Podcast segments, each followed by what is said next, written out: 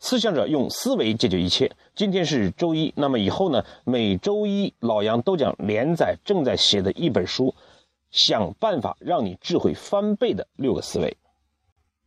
那么今天是第一天，我们就首先先看一看思维到底对我们意味着什么，如何影响着我们每个人的做事方式，甚至人生。那么还是一样啊，老杨先是啊阐述观点，然后呢是老杨对他的解读，以让大家更好的理解。最后呢是老杨对你的行动建议。观点呢只有两个：第一个，思维可以解决一切；第二，思维可以通过训练而后天获得。什么意思呢？事实上，我们为什么讲思维可以解决一切？我们讲啊，绝大多数人他。不是特别傻，也不一定特别聪明，他的智慧是差不多的，他的智商是差不多的。但是更重要的是，我们每一个人如何去让我们的智慧得到最好的使用，发挥我们最佳的才能，这就是思维起的作用。打一个比喻来讲，每一个人的这个呃大脑呢，或者是我们的智慧呢，就相当于一瓶酒，我们要想。这个喝到这个酒的芬芳，事实上就一定要把这酒打开。这时我们需要启瓶器，所以我们每个人的大脑啊，都像一瓶酒一样，它要想得到发挥，必须得到开启。而思维呢，就是开启我们智慧之药，它能够让我们的智慧得到最佳的发挥。事实上，这个很多科学研究都显示，人脑在一生之中，它的应用不超过百分之一。那么也就意味着，如果我们掌握了智慧之钥思维，那么就有可能让我们这种发挥达到百分之二、百分之三，从而让我们的智慧看上去更加聪明。第二呢，呃，很很有幸的是，思维是可以通过训练后天提升的。那么我们通常讲这个醍醐灌顶，或者旁观者清，或者恍然大悟，事实上都是在某个阶段我们的。思维出现了错误或者停滞，那么这个时候，如果我们懂得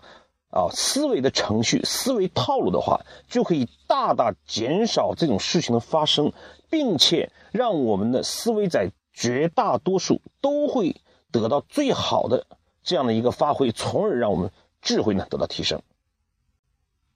好，观点呢观念呢总是抽象的，那么接下来呢，老杨用一个更接近我们的一个案例。啊，来解读呃上面的观点，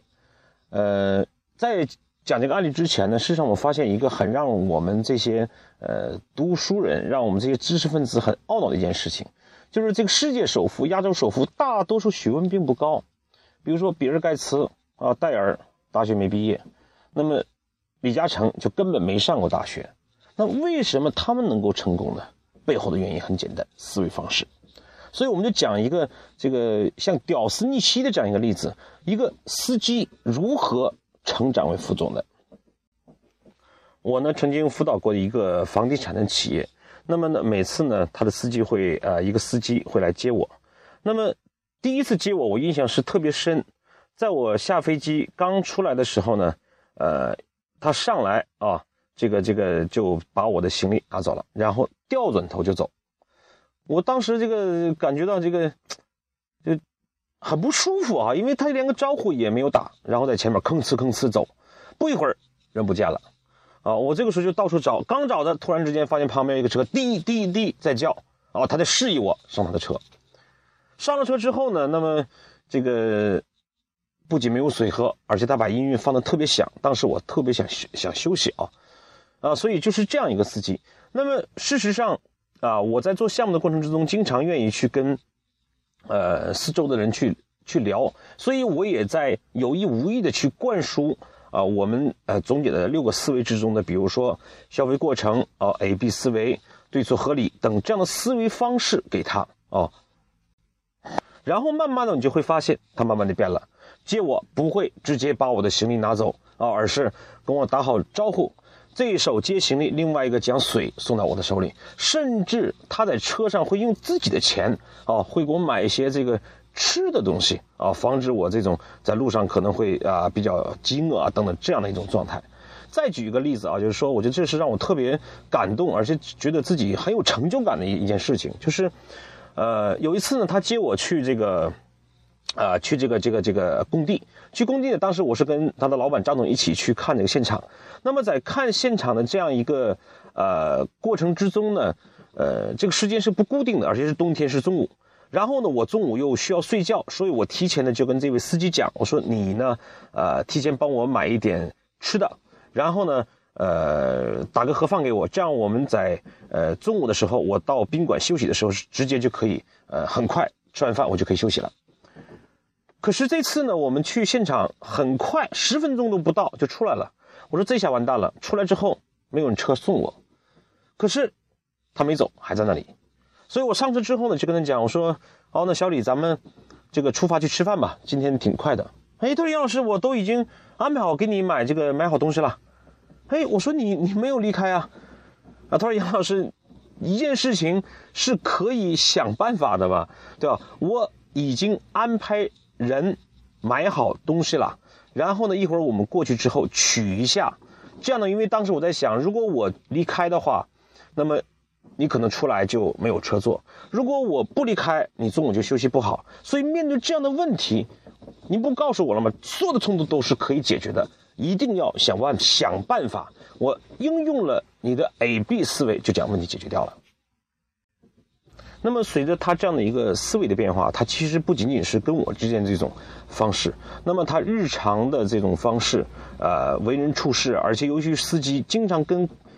各种老总。接触，所以大家对他的这种赞扬啊，这种表扬啊，一点就给他机会。后来他这个到了拆迁部，在拆迁部之后呢，这个我们知道拆迁往往这个少则是一年半载，多则可能两年三年。他做出两个改变，让这个拆迁的速度呢，应该讲至少是这个增加了这个减少了三分之一。他的方式发现了两个概念，第一个是说，呃，以前拆迁呢。由于是每一个人考核的是拆一个房子多少钱，导致每一个员工都去拆最容易拆的房子，最后导致呢每个地块剩下的都是钉子户，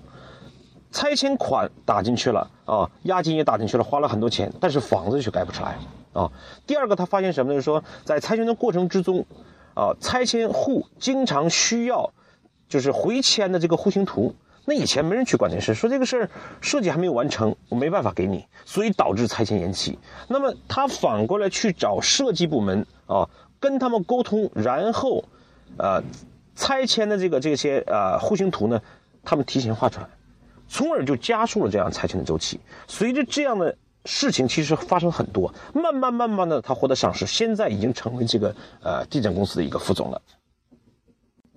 所以啊，事实上我们讲。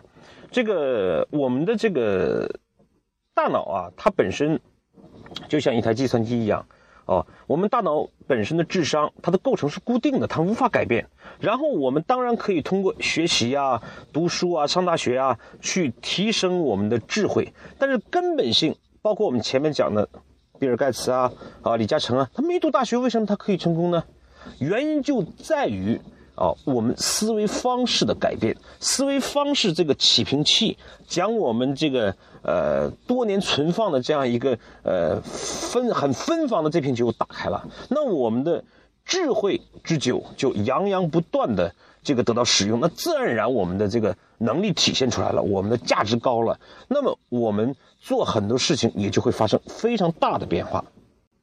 好，最后是。老杨建议你的行动。那么你通过上面的一个分析呢，呃，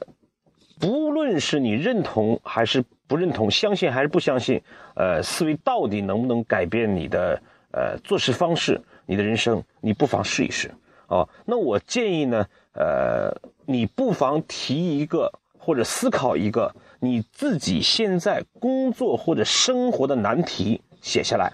然后呢，你去思考这个事情。怎么办？下一次，或者是通过几次老杨周一的这样思维的分享，你看一看这个问题是否就解决掉了。好，今天我们分享就到这里。